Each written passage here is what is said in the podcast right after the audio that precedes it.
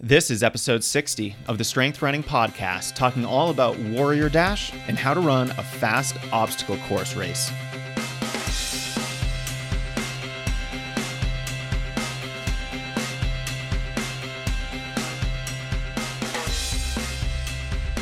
Welcome back to the Strength Running Podcast. I'm your host, Jason Fitzgerald, and today I want to tell you a story. It's the story of my first, only, and victorious Warrior Dash obstacle race from 2012. I completed a three mile OCR faster than a little over 16,600 other athletes, and I won the damn thing. And I was just having fun. I didn't have any experience with obstacle races, and I didn't set out to win in the first place. The funny thing is, I didn't really train specifically for an OCR at all. I was training for a 5K, and that helped a lot but I didn't really get in the gym to do any strength training or practice on any type of obstacles. If you're wondering how I did it, in this short episode, I'm going to share how you too can excel at an obstacle course race. So, the decision to race a Warrior Dash back in 2012 was born out of a question that I was trying to ask more in my life at that time. Why not? So, I rounded up my wife, two other friends, and we made about an hour's drive to southeastern Maryland for the second wave start on a Saturday morning. So we had enough time before our wave was scheduled to start, but I didn't practice what I preached. I didn't adhere to my typical pre race routine. I only ran 12 minutes easy before the race. I didn't do any strides, and I did only a very limited dynamic warm up. So going into the race, I wasn't really confident that I could start fast. And to be honest, that wasn't really the goal. I ran a hard 5K the weekend before, and I had a duathlon coming up the following week. So my only goal was to have fun and see if Warrior Dash could live up to the hype. So here's how the race went. First, it had a really narrow start. There were about 500 people in the second wave, and it immediately went into a relatively narrow trail. Any race that has a narrow beginning onto an even narrower trail needs a more strategic start. So, what I did was I weaved my way close to the starting line and I got close to the front of the pack.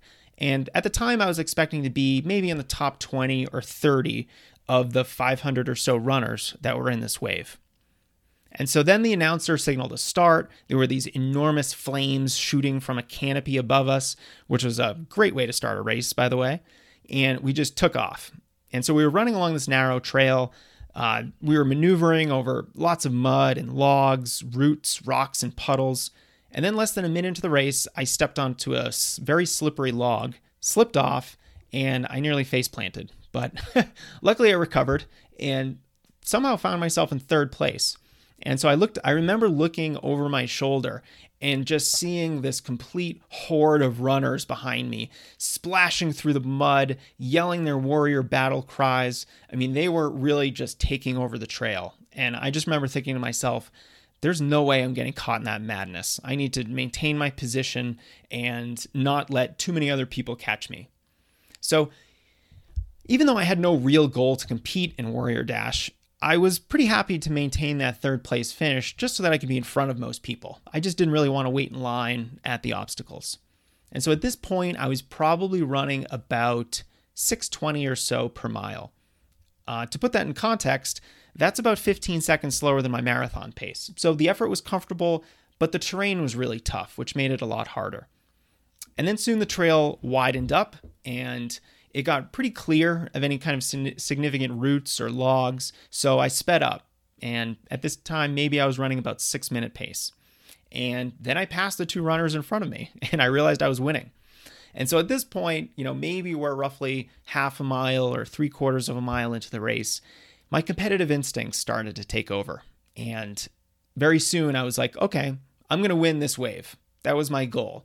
As soon as I was in first place, I thought, well, now that I'm here, I just thought it's going to be fun to win. And so the first obstacle literally came out of nowhere after a turn. It was this series of wood barriers that you had to hop over, alternating with a barbed wire fence that you had to crawl under. And being the first obstacle, I wasn't really sure what to expect. I went really slow and I took my time. I didn't want to get cut by the barbed wire or have my knee destroyed by the wall. So I went really slow, took my time, and it was worth it. Soon, we found a really steep hill. The trail opened up onto this enormous field, and this is when the obstacles really started. This is what you think of when you think obstacle course race. Every minute or so, there was a new obstacle. Everything from a 20 foot high cargo net, a near vertical wall with just a thin rope to help pull yourself over the top, truck tires to leap through. There was a concrete tunnel that you had to run through, a horizontal cargo net to climb over. That was a challenging one. There were more steep hills to run up and down than I care to remember. There were two lines of fire that we had to jump over, plus a mud pit complete with barbed wire. So you had to really get down and crawl into the mud and get completely filthy. The race really felt like a fartlek workout. I was trying to run really hard between the obstacles, try not to kill myself climbing 20 feet into the air and jumping down. And soon I started passing the runners that were in the first wave because I started in the second wave and it just became madness. Soon, I realized this is one of the hilliest courses that I had ever run. The course was on this unrelenting, rolling course of wet grass, uneven footing, and brutally steep hills that just destroyed my quads and made the aerobic effort of the race much more substantial. So, even though I was going at about marathon pace during the race, my effort level really felt like 5K pace. And so I remember at the very end of the race, I was winding down this final narrow, steep hill, and I had to run across this line of fire. I had to get down on my hands and knees, crawl through the mud pit underneath the barbed wire, and then I finally finished. And my time was 1910. And it ended up being the fastest time of the two days of this Warrior Dash event by a minute 18. And the course was billed at 3.02 miles, so I don't really know. The pacing doesn't really make sense. This was way before I had a GPS watch, so who knows how long the course actually was. But later, I realized one unfortunate reality. I accidentally ran around two of the obstacles. One of them was a water slide, and one of them was a series of these motocross style hills. So I think the water slide would have actually saved me some time because I ran down the hill instead of zipping down it on my butt.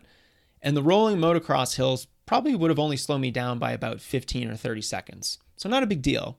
But what that meant was that I wasn't eligible for an award. So you're allowed to skip any obstacle in Warrior Dash, but then you're ineligible for the engraved steel helmet that goes to the top three finishers. And that probably would have been the best prize ever. So now that you have an idea of how my race went, in classic David Letterman fashion, I want to give you my top 10 strategies for excelling at an obstacle course race. Number 10, safety first. The barbed wire is real. Slow down and make sure you crawl low enough. Ladies, don't put your hair in a high bun or a ponytail. I had a friend on this particular day learn this the hard way. OCRs really don't mess around with this stuff. So let's assume all the obstacles are real from the barbed wire to the fire, the water, the mud. It's all there and it's all going to slow you down. Number nine, warm up just like any other race. This is something I didn't do quite as well as I should have, and I regret it. With the crazy obstacles, the uneven terrain, and the wild elevation changes that you're going to experience in, in most any OCR, a good warm up that has you moving in multiple planes of motion is really going to help you get ready for the demands of the race. And you can search strength running for the Matic warm up routine for a really good example here. Number eight, start at the front. If you think you're going to be somewhat competitive, get near the front of the pack before the gun, or in the case of Warrior Dash, giant flames that shoot into the sky. So you're going to do this so that you'll have time to get ahead of your competition.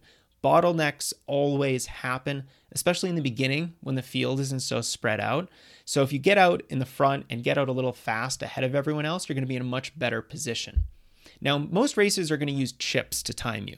So that means if you have to wait to get to the starting line, your time, your eventual finish time, is not going to reflect all that waiting. But if there are 400 people ahead of you, it's inevitable that you're going to wait in line to get over some of the obstacles.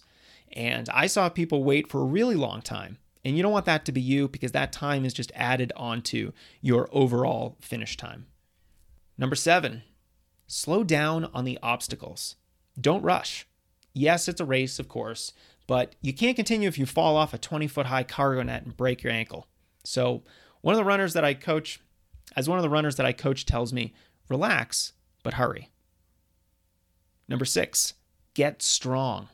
You're going to cover the obstacles much more quickly if you're stronger. It's as simple as that. Not only that, but you're not going to get as tired doing so, and that only means you're going to race faster. And for more on strength training, you can see strengthrunning.com/strength. Number 5, be athletic. Crawling up and over cargo nets, hopping over barriers, crouching under wood beams, jumping over fire, this all means that you're going to need a lot more coordination and general athleticism than you need for a more traditional road race. So make sure you're doing flexibility exercises, mobility drills, dynamic stretches, and all the planes of motions that are going to prepare you for an obstacle course race.